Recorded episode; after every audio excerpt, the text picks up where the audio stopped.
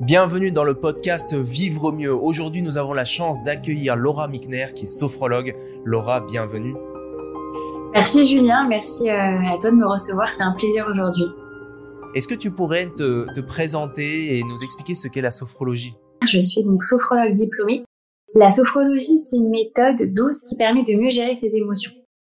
Donc, je vais expliquer les raisons pour lesquelles on vient me voir. En général, on Les personnes qui viennent me voir sont des personnes qui sont peut-être stressées, angoissées, qui ont du mal à dormir, qui veulent mieux vivre et qui viennent me voir avec une problématique aussi qui peut être très précise et pour laquelle on va travailler ensemble pour qu'ils aillent mieux. Ça peut être par exemple une personne qui sort d'un divorce et qui a du mal à voir plus clair son avenir. Donc nous, on va établir des exercices de respiration, de méditation qui vont l'aider à aller mieux. Moi, j'ai commencé la sophrologie à titre perso parce que, on dirait pas comme ça, mais j'ai très, très speed et euh, parfois j'avais du mal à gérer mes émotions. Quand je voyais par exemple de l'injustice, euh, j'avais du mal à gérer ça et je l'ai ressenti au niveau au niveau de ma santé donc j'ai besoin de prendre du recul et un jour j'ai ma mère qui m'a présenté une sophrologue j'avais 23 euh, ans.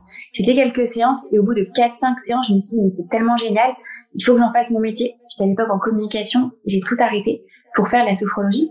Donc, j'ai diplômé en deux ans. Et c'est après que, que j'ai exercé. J'exerce maintenant depuis trois ans. Et c'est un métier génial où tous les jours, on découvre un petit peu plus. Je vois de super patients. Je vois aussi des, de super résultats. Et c'est, on a la chance d'avoir une méthode où il y a des résultats qui viennent assez rapidement. Donc, en général, en 10 séances, les effets sont là et c'est très appréciable. D'accord. Donc tu as tu as expliqué que ça s'adressait à des personnes qui par exemple ressentent du stress ou de l'anxiété dans sa vie, c'est ça? Est-ce qu'il y a d'autres euh, applications possibles? Alors oui, moi, tu vois, je parle de celle-ci parce que c'est en général les personnes qui viennent me voir. Sophrologie, les gens disent en rigolant, c'est pour les personnes qui souffrent. Alors non, pas forcément, tu vois. C'est au contraire des personnes euh, très bien dans leur tête qui viennent juste pour travailler sur quelque chose de précis. En général, on vient aussi me voir lorsqu'on dort mal, lorsqu'on a une phobie, euh, ça peut être aussi des enfants, dès qu'ils savent parler correctement. Donc, à partir, moi, j'ai reçu de 3-4 ans. Ça peut être des phobies, des angoisses, énurésie, pipioli. Ça peut être un divorce, ça peut être des difficultés à l'école. En général, on vient voir pour une raison très précise et on travaille là-dessus. Le but, c'est qu'en fait, je donne aux patients des techniques qui soient simples, qui puissent les refaire à la maison technique et qui n'aient plus besoin de venir me voir. C'est pour ça que je dis qu'en général, les effets sont assez euh, puissant parce que on voit vite une différence et on les voit parfois tellement rapidement que les patients arrêtent finalement euh, avant en général 8 ou 9 séances. On voit vite les, résultats. D'accord. Et tu as parlé aussi donc pas uniquement pour euh, des problèmes ou de, de, la souffrance, mais aussi pour du bien-être, c'est-à-dire pour se sentir mieux dans mieux dans sa tête, dans son corps, accueillir peut-être plus le moment présent, ce genre de choses? Tout à fait. Il y a des personnes qui viennent me voir en me disant, j'ai reçu par exemple ce matin une maman de, de quatre enfants qui est assez jeune, qui a 32 ans, et qui me dit parfois, je me sens dépassée, je suis très heureuse dans ma vie, mais j'ai ah plein de choses à faire. Vous imaginez le travail en tant que maman foyer de quatre enfants de 0 à 8 ans. Donc elle m'a dit, j'ai besoin que vous m'aidiez à être dans le moment présent, dans l'instant présent. Et lorsqu'on est dans l'instant présent, Julien, t'as pu, t'as pu en faire référence avec moi une fois. Euh, c'est même si on mettait le bouton sur pause et que tout s'arrêtait. Et parfois, il y a des gens qui me disent, mais on n'a pas le temps de faire ça. Alors, j'imagine qu'on a plein d'autres choses à faire, mais c'est tellement puissant cet instant où on prend le temps qu'en fait, le temps que vous allez prendre là, va vous permettre d'économiser de l'énergie pour la journée qui arrive. Cette maman, elle arrive à prendre, vous voyez, 5 minutes par jour et pour en fait faire une immense pause qui lui permet d'économiser un maximum d'énergie pour le reste de la journée. D'accord. Non, mais alors je suis déjà en empathie avec cette maman euh, parce que moi-même je me trouve débordé et j'ai pas, euh, j'ai pas encore euh, d'enfant. Euh, ensuite, oui, c'est vrai, on avait fait une séance de sophrologie ensemble et, et donc on avait travaillé sur une certaine forme de méditation, en tout cas de connexion avec avec le moment présent où on était dans dans une certaine forme de visualisation et ça m'avait apporté beaucoup de, de, de bien-être. Est-ce que tu pourrais justement euh, peut-être rebondir à ça ou parler de justement des, des méthodes de sophrologie? Alors, en sophrologie, on dit qu'il y a trois piliers qui sont principaux que j'utilise au quotidien et aussi pour moi. C'est la respiration. Il va y en avoir plusieurs. Une peut-être que je t'avais montré que moi j'aime bien, c'est de la cohérence cardiaque. Elle est prouvée scientifiquement et elle ralentit le rythme cardiaque. Deuxième, c'est de la visualisation, c'est-à-dire voir des choses positivement. Et alors, c'est un peu cliché, vous allez me dire, mais comment est-ce que ça fonctionne? En fait, c'est parce qu'on voit les choses dans la vie se passer positivement, on est dans un mood du coup positif. Donc, on va faire en sorte que les choses aussi arrivent positivement. Donc, ça va être ces deux aspects-là cohérence cardiaque, respiration, visualisation du positif et prendre du recul aussi sur, sur les situations. Parfois, on est tellement dans les situations que euh, on voit les choses en noir, se passer négativement, et lorsqu'on arrive à prendre un peu de recul, on a d'autres ressources, on voit d'autres possibilités, d'autres solutions qui s'offrent à nous. Et c'est ça aussi la sophrologie, de prendre du recul aussi sur ce qui se passe. Et parfois, on n'y arrive pas. Oui, je comprends. Euh, il y a un, un, exercice qui ressemble un peu à la sophrologie que je fais faire à certaines euh, personnes que j'accompagne, qui est de de revivre l'expérience de sa vie, tu vois, rapidement en, en visualisation, enfin dans, dans dans ses souvenirs, et de se rappeler à quel point à chacun de ces événements, euh, même si ça a été dur parfois, hein, euh, et ben en fait on a on a toujours euh, reçu du du soutien quoi. Évidemment, tout le monde n'a pas reçu la même quantité de soutien, mais mais, mais si on cherche bien, on, on en trouve. C'est vrai, c'est ce que j'ai toujours, et ça c'est une forme un peu d'hypnose que tu fais. Moi j'en propose aussi en sophrologie. Je leur fais pareil. Alors soit se euh, revoir un peu un souvenir heureux de leur vie, c'est quelque chose de oui. qui marche bien, ou soit justement voir une projection dans l'avenir qui est positive, qui est heureuse. Ça va donner de l'espoir aux patients des patients qui viennent me voir, comme je te disais, ils ont une vie heureuse, ils sont épanouis, et parfois ils ont un manque d'espoir, un manque de confiance en eux. Mmh. Et ça, c'est un, un, exercice qui est facile, efficace, qui leur permet d'avoir une seconde bouffée d'air, et c'est juste extraordinaire. D'accord. C'est quoi exactement, euh, c'est quoi l'espoir? Bonne question. Alors, je pense que c'est propre à chacun. Moi, je dirais l'espoir, c'est une sorte de confiance. Vous savez, quand je dis qu'on a de l'espoir, quand dans les films, on voit les, les héros qui retrouvent l'espoir, c'est de la confiance et de se dire je vais réussir, je crois en quelque chose et je vais aller de l'avant. C'est ça l'espoir. Mmh. Et parfois les patients le perdent et je pense que c'est euh, l'être humain qui est comme ça, il perd l'espoir. C'est dur aussi toute sa vie d'avoir de l'espoir, comme toute sa vie de gérer ses émotions. C'est l'être humain qui est comme ça parfois, qui a des qui voit la, vie très très positivement, parfois un petit peu moins. Donc moi, mon but, c'est de les aider justement à retrouver cette confiance, cet espoir, et d'aller au bout de, de leur challenge et de leur de leur bonheur finalement. C'est un peu ça. Ouais, ouais. Ouais, c'est vrai. C'est-à-dire que souvent, euh, quand euh, j'ai pas eu les résultats que je voulais dans la vie, eh bien, je peux commencer à croire que dans le futur, ça va être pareil. Tout à fait, c'est ça. C'est ça l'espoir, non? Ouais. C'est ça l'espoir, c'est vrai. Et puis, euh, je pense que ce que j'ai l'être humain, c'est dur toute sa vie d'avoir une, une, vie qui est linéaire avec tout le temps de l'espoir. Je pense que c'est même impossible, ça n'arrive à personne. Moi, mon but, c'est justement de vous montrer les valeurs qu'a chacun, de montrer les qualités notamment de mes patients et leur dire voilà, là, vous êtes capable, vous pouvez y arriver et de les booster à. C'est mon rôle aussi en tant que sophrologue. D'accord. Booster à, donc c'est euh, c'est euh, c'est ça se passe aussi par la par la parole. Je veux dire, quand il développe l'espoir, c'est c'est par la c'est plus par la visualisation et par euh, la respiration, c'est ça?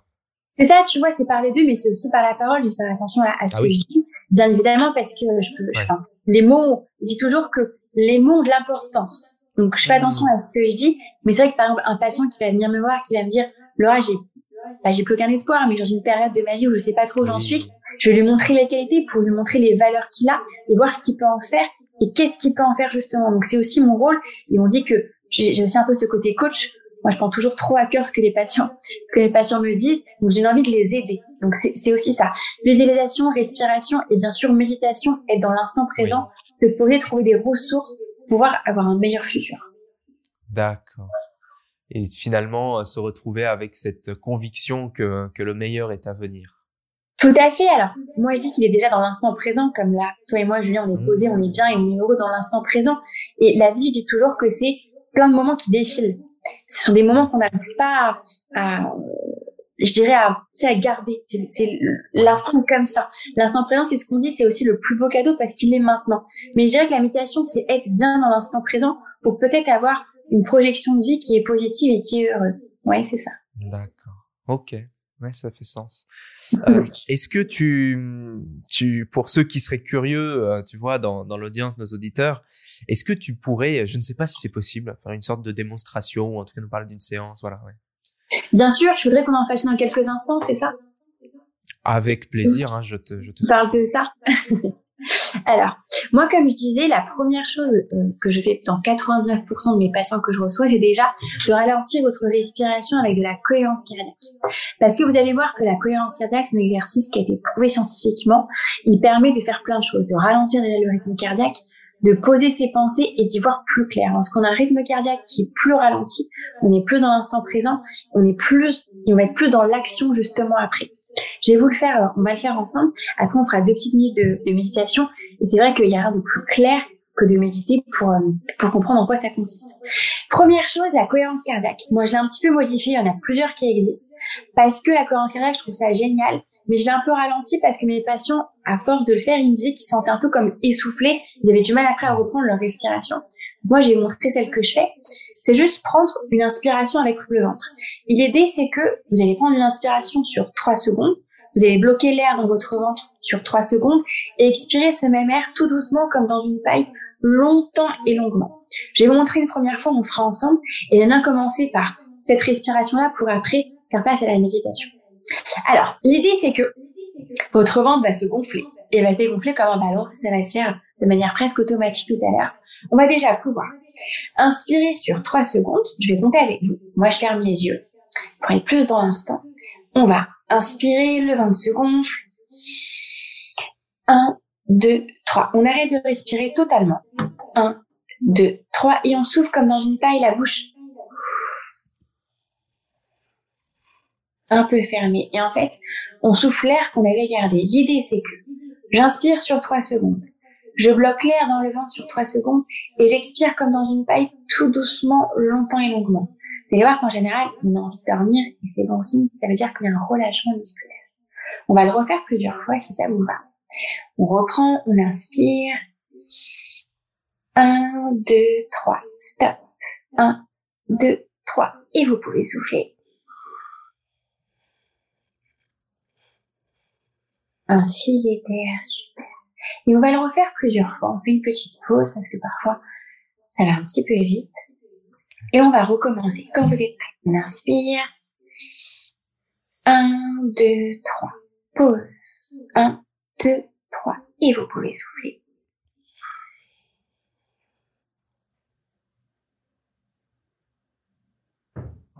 Tout doucement, d'air. On va le faire une dernière fois. Et si ça vous va, on inspire. 1, 2, 3. Stop. 1, 2, 3. Et vous soufflez.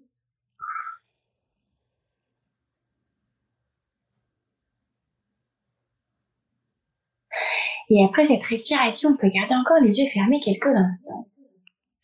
Mais on va méditer pendant 2-3 minutes. Alors qu'est-ce que la méditation? C'est un mot que vous entendez, je pense, assez souvent. C'est le fait d'être dans l'instant présent.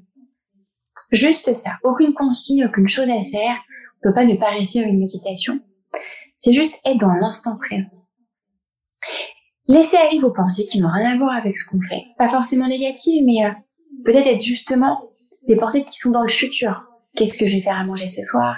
Qu'est-ce que je vais faire après la, séance que je fais avec Julien et Laura? C'est des pensées normales qu'on a. Mon conseil, c'est laissez-les venir, ces pensées. Allez y repartir. C'est l'idée. Combattre vos pensées, c'est une mauvaise idée. On est en général perdant à la fin. Vous êtes avec nous, tranquille, tout va bien. Et vous vous laissez guider par ma voix. Un peu comme si je vous racontais une histoire. Et on va prendre le temps de visualiser. Il y a mille et une visualisations, méditations qui sont possibles. Moi, j'aime bien faire celle-ci parce qu'elle est facile et, très efficace. C'est simplement d'imaginer un endroit où vous vous sentez bien. Prenons simplement le temps de planter le décor. Est-ce que c'est un endroit que vous connaissez, un endroit où vous aimeriez aller? Un endroit qui vous calme, idéalement. Ça peut être plusieurs endroits. Laissez un peu aller votre, vos idées, vos images. Là vous en avez envie. C'est un peu comme si on appuyait sur le bouton du temps et que tout s'arrêtait. Et que ce temps, il est pour vous, uniquement pour vous. Peut-être sentir la chaleur du soleil s'il fait beau dans votre endroit, au contraire le froid si vous aimez ça. C'est votre lieu, votre moment et c'est vous qui créez en fait ce qui se passe. Et vous sentez peut-être, et c'est aussi ça la magie de la sophrologie de la méditation, qu'au fur et à mesure vous rentrez un peu plus dans une zone de calme. Corporellement, vous sentez un relâchement. Un peu partout au niveau du visage, au niveau des bras, des jambes, de votre ventre, de votre poitrine. Et vous rentrez à chaque fois un peu plus dans une zone où vous êtes bien. On est sur des sensations agréables, du bien-être, de la détente, du repos. Prenez le temps peut-être de sentir une odeur dans cet endroit que vous aimez bien et de faire une pause. Une pause mentale, une pause corporelle.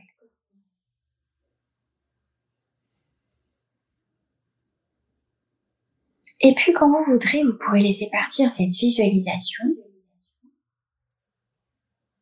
en y gardant les sensations, on y garde le repos, la détente, le bien-être.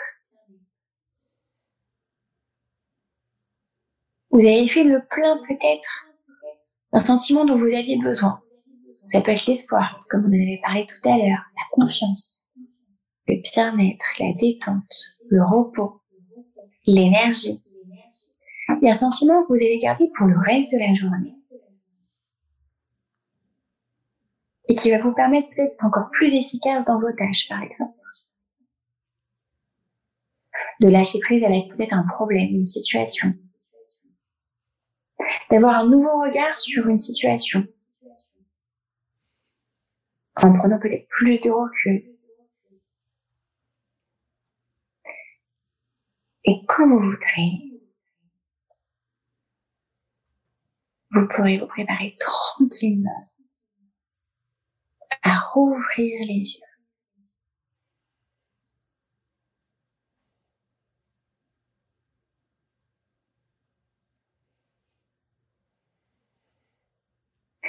Tu as été sophrologisé, Julien. Et vous, Merci, merci Laura. Je t'en prie. Oui. C'était un petit extrait de ce que j'aime proposer. C'est quelque chose, c'est une méditation la facile, rapide. En général, ça dure plus longtemps. Moi, j'aime bien commencer par une respiration, ça peut être celle-ci ou une autre, pour ralentir le rythme cardiaque et après être plus propice à peut-être méditer. Puis il y a d'autres exercices aussi beaucoup plus, euh, beaucoup plus dans l'action, beaucoup plus dynamiques qui vont permettre de mieux gérer vos émotions. Et c'est souvent lorsqu'on on, on, est un peu dans l'action aussi physique, vous savez, par, par des coups de poing fait dans le vide, par exemple, lorsqu'on est énervé, en colère, un enfant qui a du mal à gérer ses sentiments, qu'après on se sent mieux. Donc là, c'était vraiment une méditation, on va dire, calme. je propose des exercices qui sont beaucoup plus dynamiques et aussi très efficaces.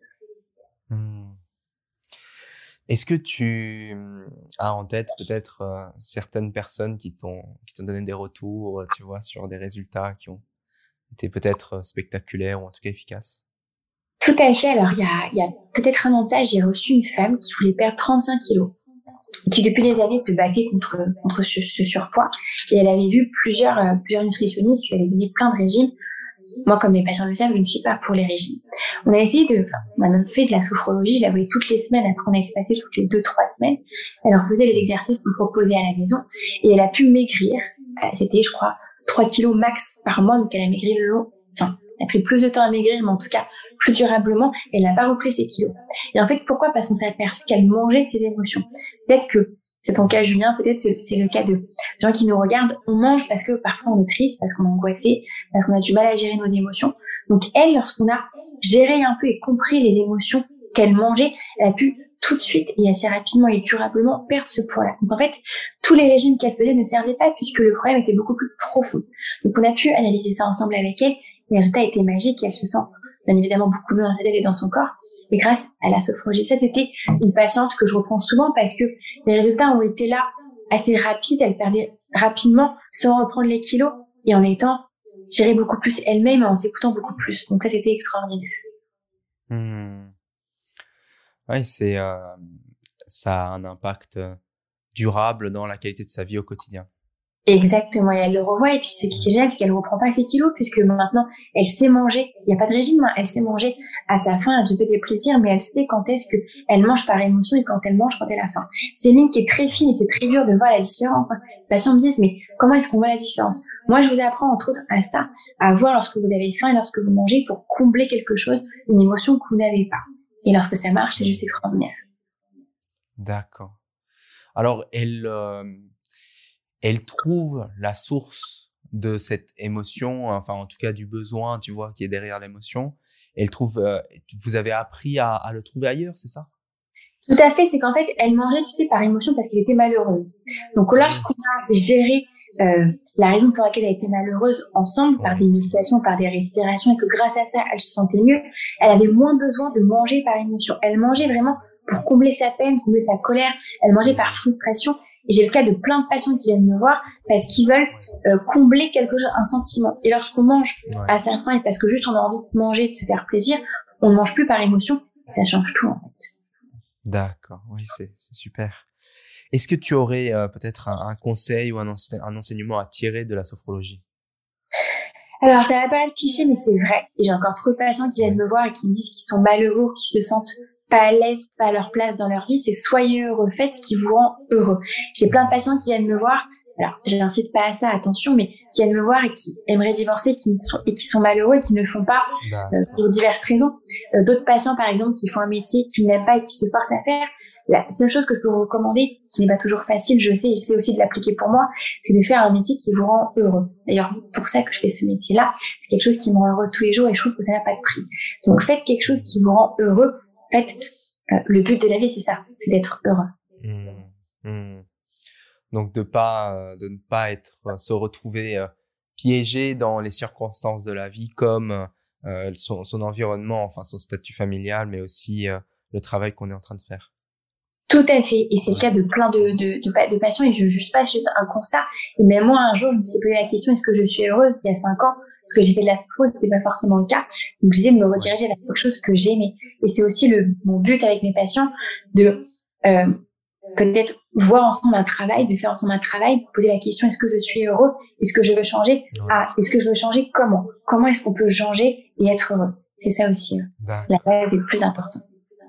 Oui, oui.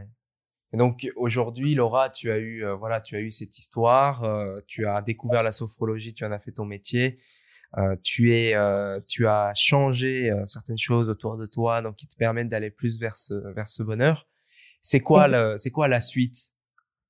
La suite, c'est peut-être peut-être faire des formations en ligne. C'est quelque chose que que j'ai en tête depuis longtemps. Je me dis qu'il serait peut-être temps que je le fasse. Peut-être, oui, c'est ça. Puis peut-être faire plus euh, de formation, peut-être plus de séances en groupe. J'ai aussi beaucoup de patients qui viennent me voir pour les mêmes problématiques. Peut-être de faire un groupe sur la gestion du stress, un groupe sur mieux dormir, un groupe sur... C'est peut-être ça. Ouais, ouais. J'ai plusieurs projets euh, comme ça. D'accord, c'est intéressant. Merci. C'est de...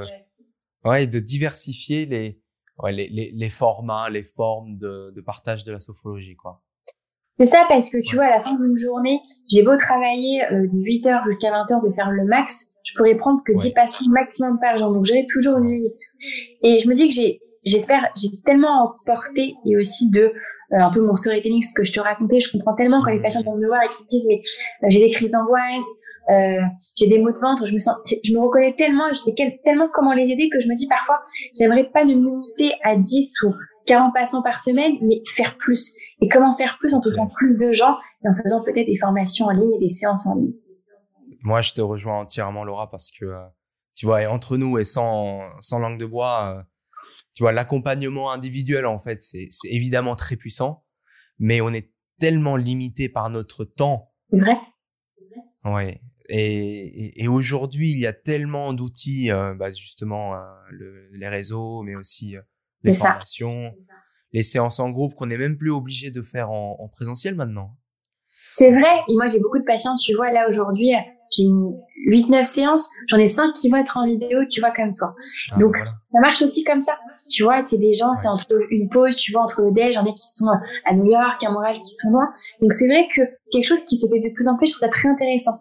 Et euh, c'est quelque chose auquel je pense. Je me dis, j'aimerais donner peut-être ce savoir que j'ai à plus de gens, leur faire plus de bien. Ouais. Et c'est, et, et c'est un, c'est un changement qui est quand même majeur parce que maintenant, on peut, faire des séances, par exemple, à des gens qui sont au Maghreb, euh, qui sont dans la francophonie, voilà. Ça. Euh, avant, avant, on était, euh, tu vois, qu'on habite à Rouen, on est, on est sophologue à Rouen, quoi. C'est ça, on était entre guillemets limité. Là, ce que je trouve extraordinaire, c'est que tu as dit, c'est que ça peut s'amplifier et on peut, euh, on peut faire des séances à n'importe qui. Je trouve ça extraordinaire.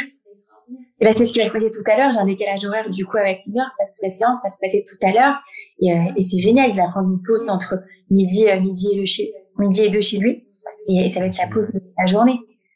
Donc, euh, ah, c'est génial. Ouais, ouais.